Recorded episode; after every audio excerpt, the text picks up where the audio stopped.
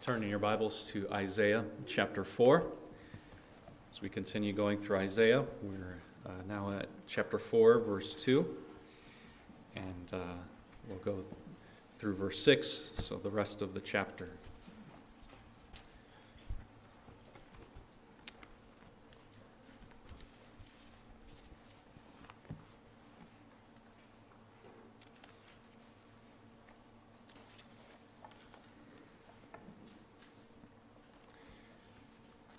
Isaiah chapter 4,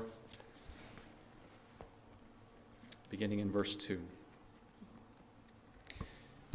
In that day, the branch of the Lord shall be beautiful and glorious, and the fruit of the land shall be the pride and honor of the survivors of Israel.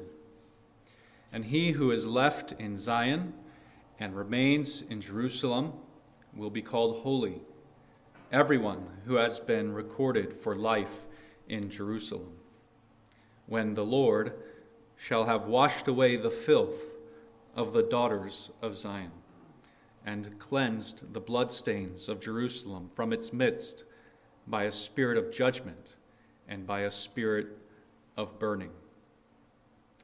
Then the Lord will create over the whole site of Mount Zion and over her assemblies a cloud by day and smoke and the shining of a flaming fire by night.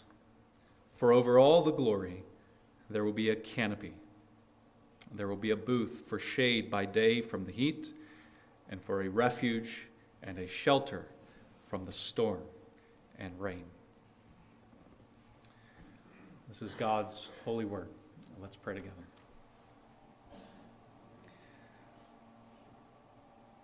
Lord God, as we come to your word, uh, we remember the words of the Lord Jesus, the shepherd of the sheep, uh, who tells us that the sheep hear his voice and they know him and they follow him. And so we pray that as we come to these words of Isaiah that are the words of Christ, that your sheep will hear you and know you and follow you, uh, that we would hear you speaking to us and we pray that you would even uh, bring in those who are not of the fold, those who do not yet know the Lord Jesus, but that they would hear his voice even this morning and come to him. We pray for your grace. We pray, our Father, that you would send your Spirit to help us and to give us insight into your word. We ask in Christ's name. Amen.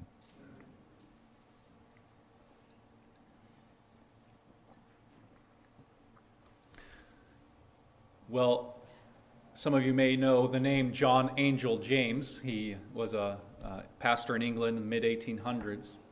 He wrote some books, and uh, one of his books was called Female Piety. Female Piety. It's a guide for young women about how to grow up and be a godly woman. And he starts in the first chapter by talking about the benefits that Christianity gives to women. And he's arguing that only Christianity really honors women. And so here's how he puts it. There's much more we could say about it, but here's one sentence from that first chapter. He says, What Christianity does for woman is to fit her to be neither the goddess nor the slave, but the friend and companion of men, and to teach men to consider her in this honorable and amiable aspect. So, only Christianity, he's saying, teaches men to consider women in an honorable way, to not treat them and think of them as either the goddess or the slave. Now, it's pretty easy, I think, to understand uh, how some cultures treat women as slaves. You can think of the Taliban in Afghanistan or India before missionaries like William Carey came, where they would, uh, when a husband died, they would throw the wife onto the funeral pyre and they would kill the wife because their idea of a woman is that she has no value apart from her husband. And William Carey was one of the missionaries who came along and changed that whole practice in India. And so Christianity comes along and says, no, women are not the slaves of men. But then he also says, they're also not to be treated as goddesses. And that one might be a little harder for us to understand. He explains, if you read the chapter, what he means by that. Basically, he means what we would call the objectification of women, treating women as objects, focusing on women and thinking about women only based on external appearance and not based on spiritual things, based on their souls. He uses the example of concubines. There are cultures, pagan cultures, that had concubines, and Christianity was one of the. Uh, Christianity came into, into many cultures and, and valued marriage as between a man and a woman. And there are more examples that he gives. And I think we can see in our culture, which is basically a pagan, secular culture, that this is how the ungodly treat women if we want to use his terms, as goddesses, just for their external appearance. We don't have concubines. We would say we're more advanced than that, but that's basically how many men treat women. Use them and then discard them. Just treat them like an object in the way that you think about them, talk about them, and use them. And in our modern day, it's not hard to see how that plays out for a woman. A girl grows up in this culture and she sees all around her what this world values in a woman. She sees the ads, the billboards, the actresses that play roles, and the girl thinks that's what I need to look like if I'm going to be valued in this culture. I need to look a certain way. So I'm going to try really hard. I'm going to do a lot of things. I'm going to buy a lot of things to make sure that I look like that because then people will think that I'm worth something. And if I don't, and if I can't, then I'm just going to be really depressed for a long time. That's basically the way our culture looks at women. And so, John Angell James in this chapter, he says that Christianity teaches us not to look at women according to what he calls senses and passions. And I think you can figure out what that means. And he's basically saying what Paul says in 1 Timothy 5 that a younger man, Timothy, is to look at younger women as sisters in all purity. To, to look at other women and to think of them as sisters. There are certain ways you don't look at your sister, and you don't think about your sister in that way. And Paul says to Timothy, treat all women like that. That's what Christianity teaches us. And so we need to ask ourselves, and the question that the Word of God puts before you is Is that how you think about women. Whether you're a man and the way that you look and the way that you think about women, or whether you're a woman yourself and the way that you think about yourself and the things that you focus on and the things that you desire and you aspire to be and you work hard to achieve. Is it according to the senses and the passions? Try to be like a cultural goddess to use those words. Well, I'm bringing all this up and John Angell James's uh, chapter there because as we get to chapter 4 and we read about the branch, there's a connection of chapter 4 with the context of what we've been talking about the last few weeks, and especially in chapter 3. Uh, chapter 4 is a contrast of beauty a contrast of a beautiful branch with chapter 3 at the end, these women who desired in a worldly way to make themselves appear beautiful. And they were exalting themselves and drawing attention to themselves. But now in chapter 4, we're going to see what really should get the attention and how we really should think about beauty. Beauty is found in the branch of the Lord. And we have in chapter 4 mention of daughters. Uh, in verse 4, you see, He will wash away the filth of the daughters of Zion. Well, those are the daughters that He brought up in chapter 3, verse 16. The daughters of Zion are haughty, but God is going to work, and we'll see how this happens. He's going to work in their hearts, and He will cleanse them of this filth that they were showing at the end of chapter 3. We also see a, a, contrast of a connection, I should say, of the day of the Lord. Look at what time period we're talking about in chapter 4, verse 2. It's in that day that the branch of the Lord shall be beautiful. It's the day that he's been talking about since chapter 2, and he mentioned in verse uh, uh, 10, chapter 2, verse 10, sorry, no, it's verse 12. The Lord of hosts has a day against all that is proud and lofty. And then in chapter 3, verse 18, again, in that day the Lord will take away the finery of the anklets. And so, chapter 4 has to be read in context of chapter 3. It's the day of the Lord when God will deal with the prideful women, the women who are exalting themselves as goddesses and seeking at to be like that. God will deal with them and then he will show everyone what is truly beautiful on that day. And so the, challenge, the, the passage challenges us to think about what we value and what we value as beautiful and glorious and worthy of honor, and what we want to teach women and girls to grow up to be. So let's begin looking at the passage more in detail. And first, we see the beautiful branch described in verse 2. Read verse 2. It says, In that day, the branch of the Lord shall be beautiful and glorious, and the fruit of the land shall be the pride and honor of the survivors of Israel.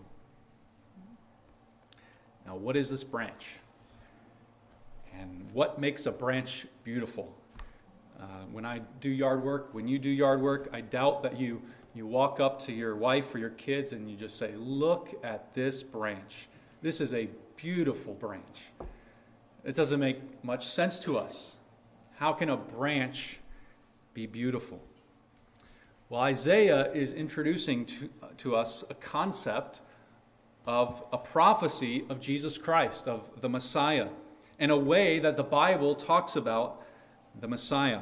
The word here for branch is a word that means shoot, like a plant, a, a shoot or a stalk of a plant that you put into the ground and it grows and it becomes a tree. So it's a, a shoot, it's a branch. Uh, the word first appears with this context about the Messiah in 2 Samuel 23. And I'm just going to read you a bunch of verses. You don't have to turn there, but maybe you want to write them down. But the first one is in 2 Samuel 23, verse 5. And Daniel said, uh, David says, Is my house not so indeed with God? For God has made an everlasting covenant with me, properly ordered in all things and secure. For will he not indeed make all my salvation and all my delight grow? And so he's, uh, David is saying God has made an eternal covenant with David, that from David's family would be the king who would reign forever. And David says, Will not this grow? That's the word for sprout or shoot. God is going to make the king from his family shoot up. And so we're looking forward to this shoot. Well, then, Isaiah uses this word. And this is the first part, place in Isaiah, where he mentions the branch. This Messiah is going to be the branch of the Lord. And he goes on to talk about this throughout his book in chapter 6. He talks about Israel becoming like a stump. Assyria and Babylon are going to be like the chainsaw that cuts the tree down to its very stump. And at the end of Isaiah 6, he says, The holy seed is its stump. A remnant of Israel will be like a stump. And everybody's going to think it's dead. Nothing could come from this stump. But then in Isaiah chapter 11, verse 1, Isaiah prophesies that a branch or a shoot will come from the stump of Jesse. So, from this Israel that is nearly dead and nearly destroyed, the branch is going to sprout up. And this will be from the family of Jesse, the family of David. Well, then, 150 years later, we have Jeremiah. And Jeremiah says in chapter uh, 23, verse 5, I will raise up for David a righteous branch, and he shall reign as king. And then in chapter 33, Jeremiah says, I will cause a righteous branch to spring up for David. So we have more understanding of who this branch is a king from the line of David. Zechariah then is the last one. Uh, Zechariah 3 8. Behold, my servant, the branch. Zechariah 6:12, my servant whose name is the branch. So it's like it's his nickname. Uh, like you know, call somebody the rock or something. This guy goes by his the rock. That's that's how you know him. Well, you look at this Messiah, he is the branch. That's like his nickname. Because he will be the king, the Messiah from the line of David. And so, this idea of the branch comes from the analogy of a family tree. Um, when you talk about your ancestry, you talk about your family tree. Maybe you're very proud of your heritage, your ethnicity. You talk about how you're Italian or you're Irish or you're Scottish or Dutch or whatever. Whatever it is, you're, you, you know the family tree, and we use that word. Well, a tree has branches. And so you are a branch on the family tree. And so the prophets are just saying that this Messiah will be a branch of the family tree of David. But notice back in Isaiah, now we're back in chapter 4, verse 2, he's the branch of the Lord. The branch of the Lord. What does it mean that he's the branch of the Lord? The word of could mean a lot of different things.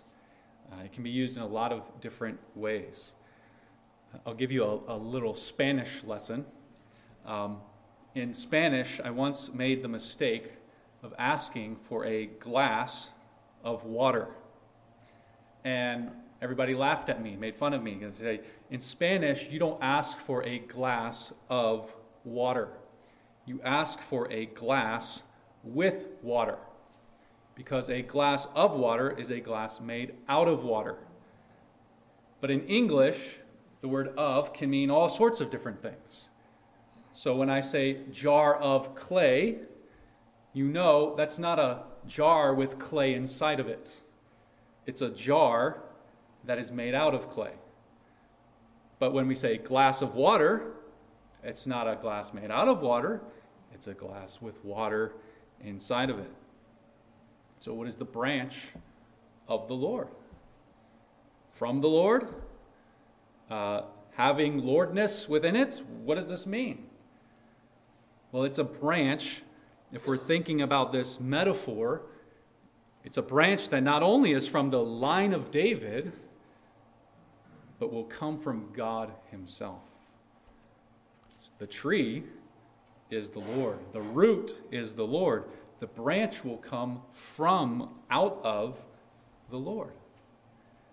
Now, I wouldn't build my whole doctrine of the Trinity on this verse, but it is a, a hint or it's pointing forward to understanding that this branch will be coming from God Himself and will in some way share divinity, be God like the Lord.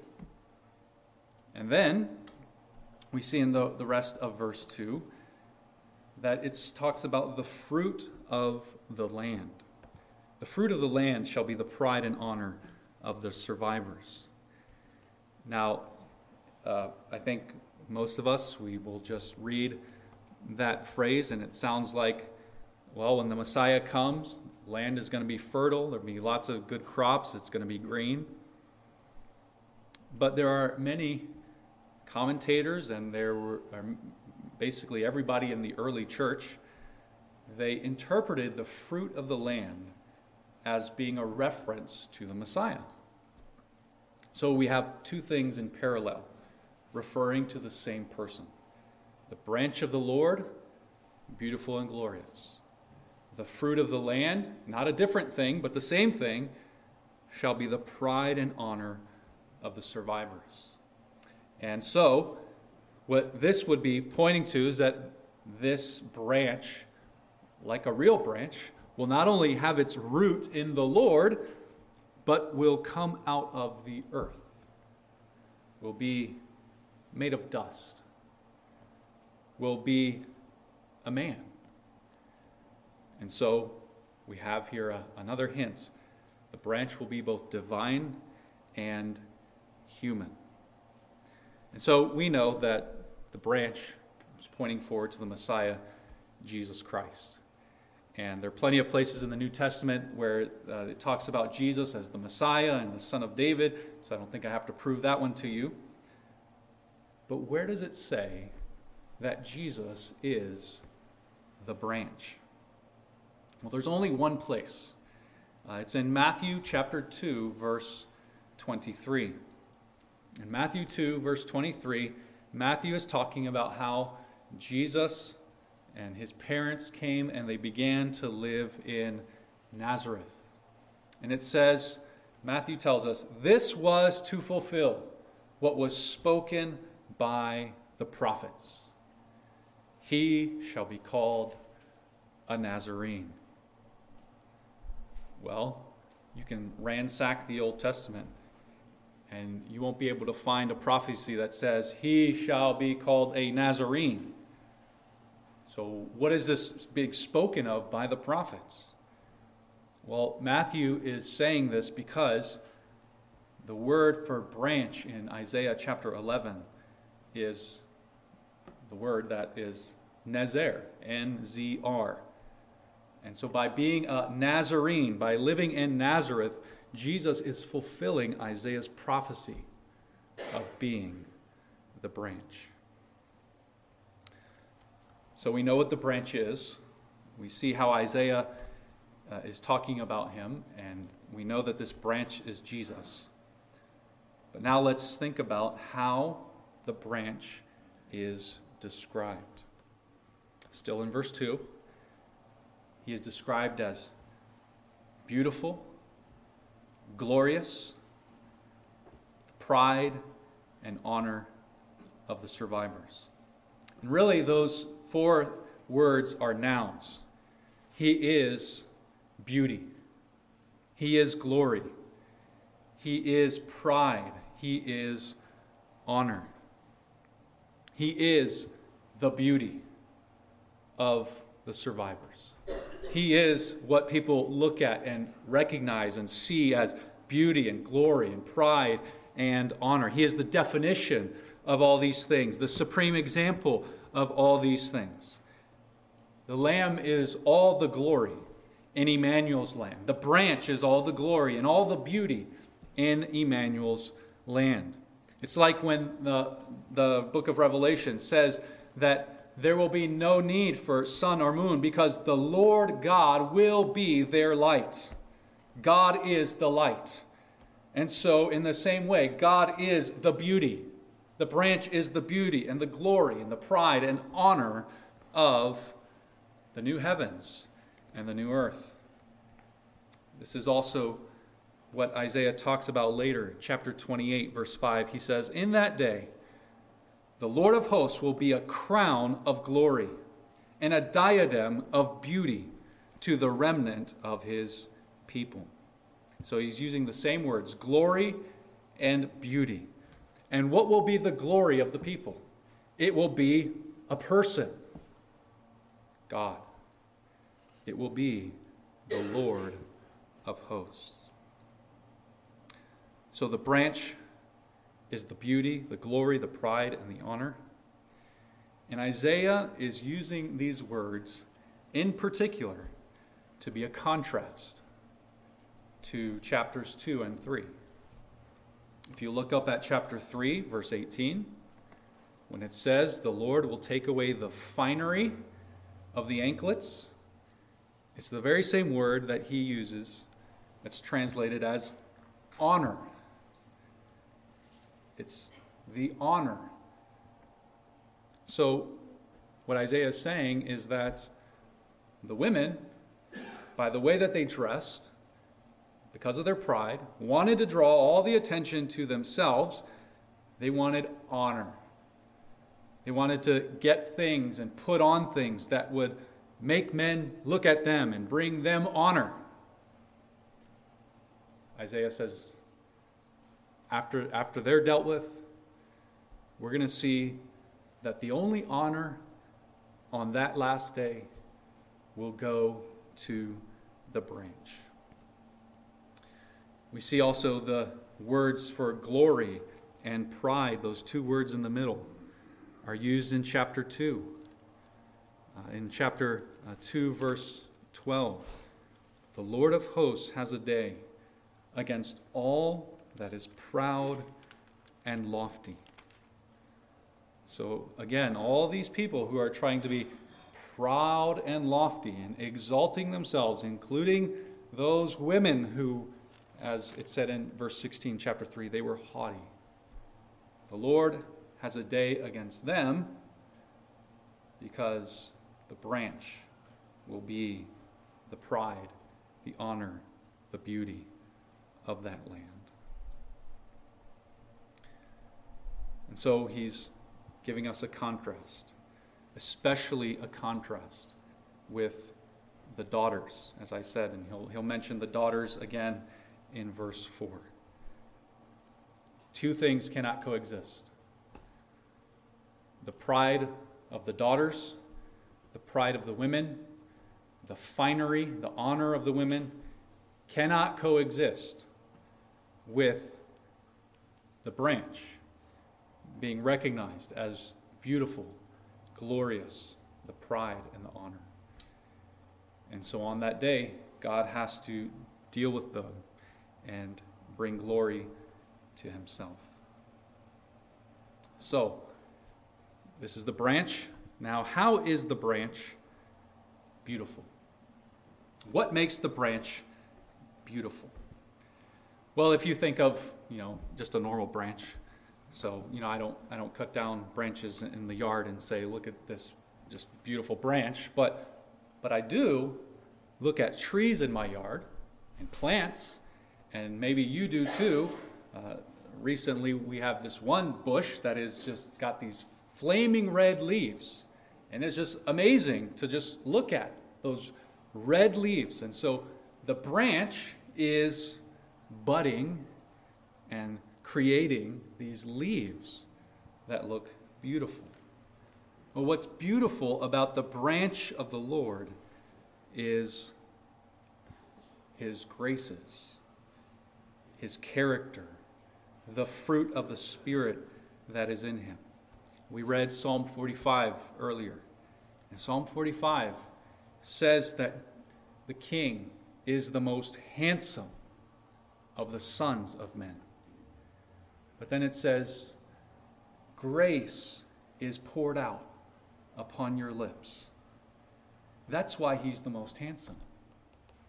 Because God the Father pours out grace upon his Son so that then everything that comes forth from the Son is grace. The branch is beautiful because Jesus Christ is perfect in his grace, his patience, his self control, his gentleness, and his love towards sinners.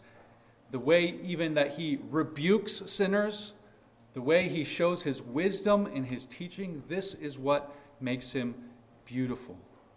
You read the Gospels, and I don't know if you're like me, but whenever I read the Gospels, I am surprised again and again, every time. Even though I know, like, you know, I kind of know what Jesus is going to say, but when I read it again, you are surprised by the grace, the wisdom, the authority that he shows in his character, in his life, and his teaching. This is why Jesus is the most handsome of the sons of men. And so we contrast that with our ideas of what we determine to be beauty. Christ Himself, Isaiah 53 tells us, has nothing in His appearance that would make us desire Him. Basically, what it says, Isaiah 53 2, there's nothing attractive about him from a physical standpoint. And so, how can a person who physically does not look attractive at all also be a beautiful branch and the most handsome of the sons of men? It's because God is not describing beauty as physical attractiveness. And so, this is why Christ is the most beautiful. Because he has the most fruit of the Spirit, the most grace of God at work in him. And of course, Christ is most beautiful when he is hanging on the cross, when he is beaten, when his beard is plucked out in humiliation, and a crown of thorns is banged against his head and he's being uh, hit and slapped and, and bruised and spat upon, and then he hangs there naked on the cross in shame and agony, suffocating to death, bleeding and beaten. And the Bible is saying that is when he is most attractive, most beautiful. John Owen, in communion with God, he says, He was most lovely to sinners, and never more glorious and desirable than when he came broken and dead from the cross. And Jesus was most desirable because this is when he was most full of grace, most showing complete selfless love for sinners, to not honor himself, to not draw attention to himself and his own attractiveness in a physical sense, but to pour out his life for others, to show his grace for others. And of course, the irony is that is what makes him the most beautiful and brings him the most honor. Jesus did this to save sinners like us. So that's the beautiful branch. Now, in the next part of the passage, uh, let's look at a beautified people. And we see this in verses 3 to 4. Uh, and really, I want to change this to a beautified daughters. Beautified daughters, because that's really the focus. Uh, let me read verses 3 and 4 again. He who is left in Zion, and remains in Jerusalem will be called holy. Everyone who has been recorded for life in Jerusalem. When the Lord shall have washed away the filth of the daughters of Zion and cleansed the bloodstains of Jerusalem from its midst by a spirit of judgment and by a spirit of burning. We're not going to, uh, just because of time, focus too much on verse 3. But verse 3, you know, saw at the end of verse 2 a mention of survivors. Verse 3, those who are left in Zion. And so Zion here is the, ultimately the, the new heavens and the new earth. Uh, so this talking about the last day. There will be those who are left. We call it a remnant. A remnant are people who remain after the purging and the judgment. And there are, there are three, uh, four things that will, will, be, will be done to them. These are passive things. They will be called holy. They have been recorded for life. They have been appointed to eternal life, so their names are written in the book. They are washed away from the filth, and they are cleansed of their stains. And so we're going to focus on verse 4. The Lord will have washed away by this last day the filth of the daughters of Zion. And so, like I said before, the daughters of Zion are from chapter 3, verse 16. The same daughters. Some of them exalted themselves, some of them, God grants them repentance. God humbles them. So, many of them, they will face the judgment of God. Some of them will find repentance and grace from God, and they will be in the remnant, and God will have washed away their filth. So they are the repenting remnant. They are cleansed, cleansed from their filth. Now I wonder if, if you think that word is appropriate filth. Women who draw attention to themselves with sensuality and, and immodesty, or sexually immoral women. That's what he's describing as filth. And the wording that Isaiah is using is from the, the sacrificial system, where they kill an animal and they remove the guts. Washing away the filth is like the priest who removes the guts out of the animal. Now, I've had chickens before, and maybe some of you have gone through this process.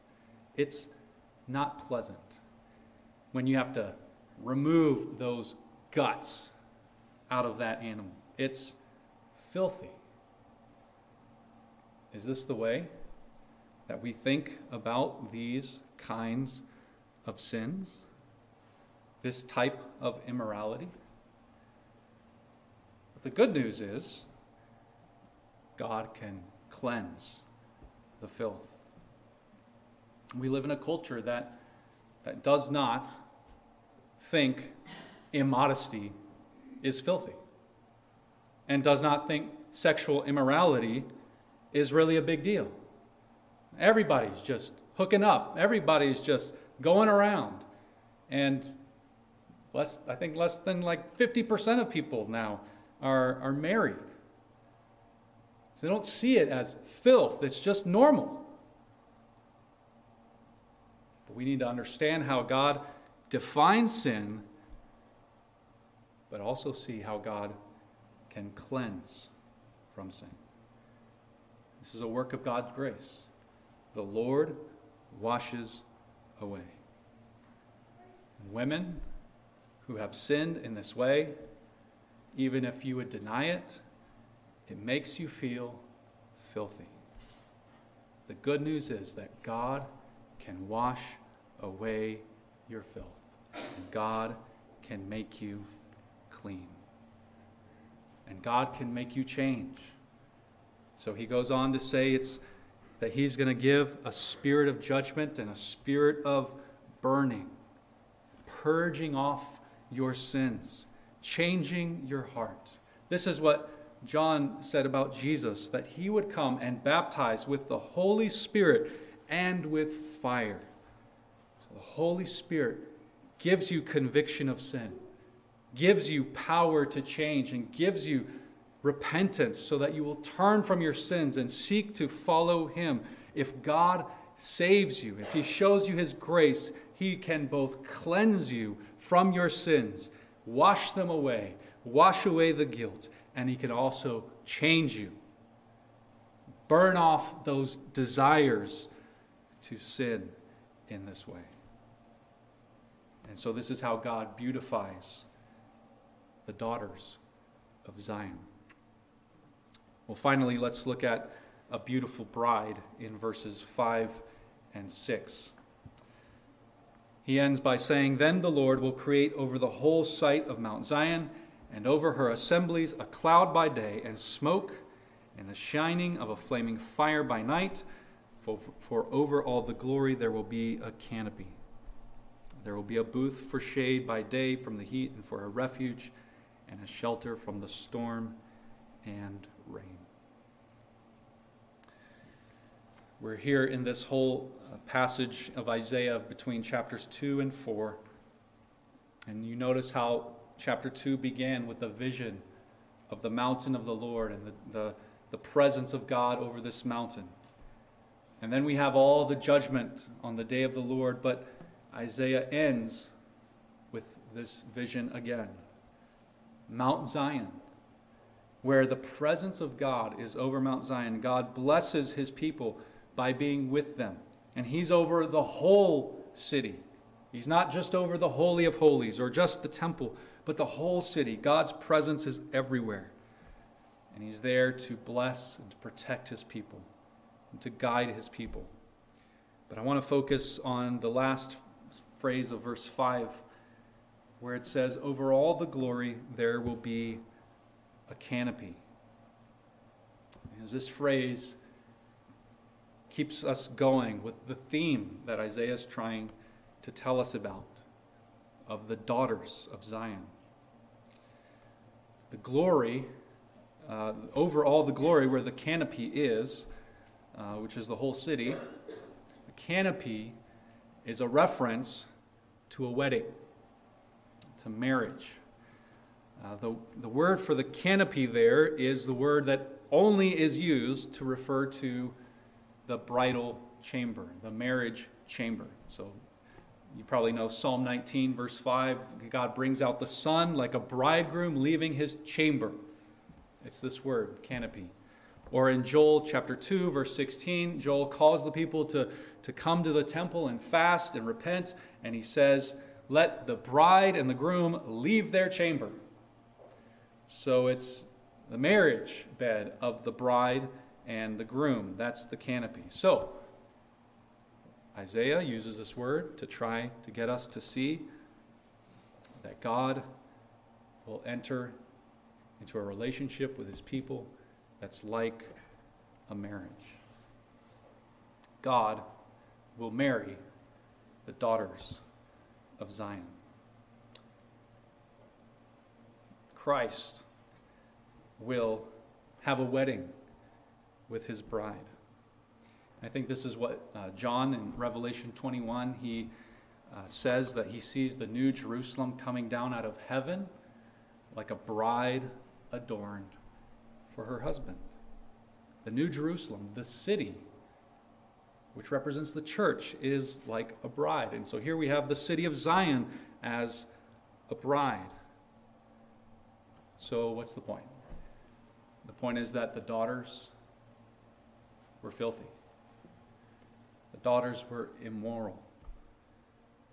But if they were to look to the branch and recognize the beauty of the branch and the beauty of his death on the cross for their sins, if they will repent of their sins and if God will cleanse away their filth and give them the spirit of uh, burning off their sins, if they will become beautified daughters, they can then enter into this perfect, loving relationship with God forever.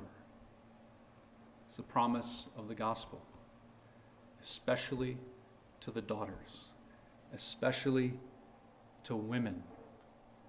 That you can be loved forever.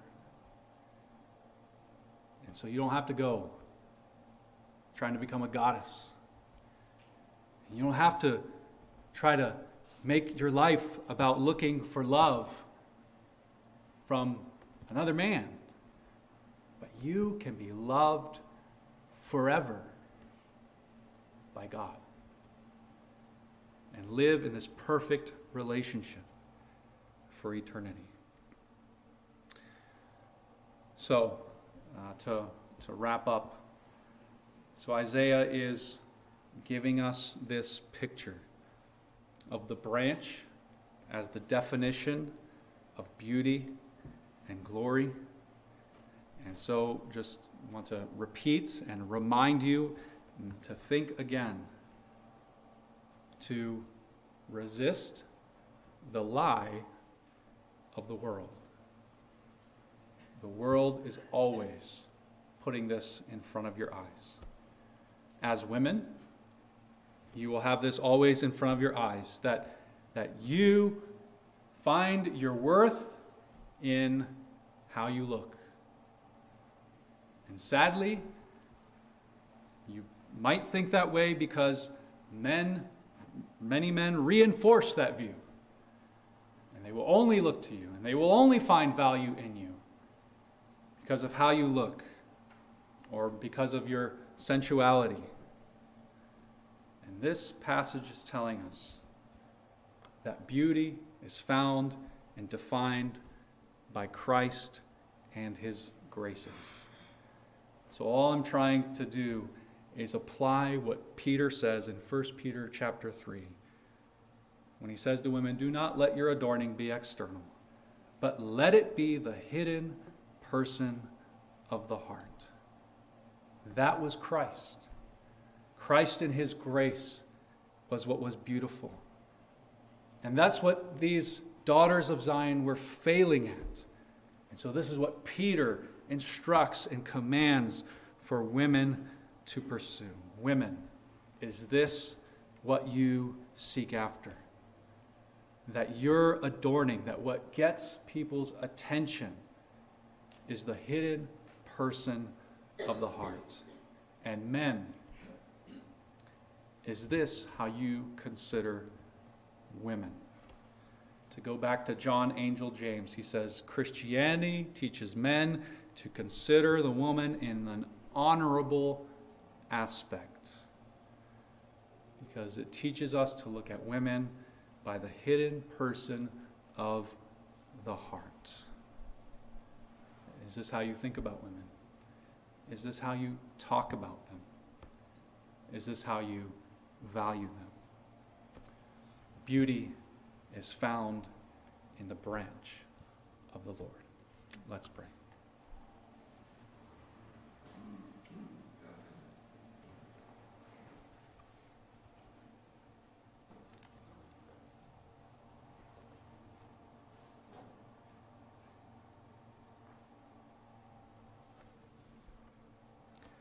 Our God, we thank you for the promise of the gospel,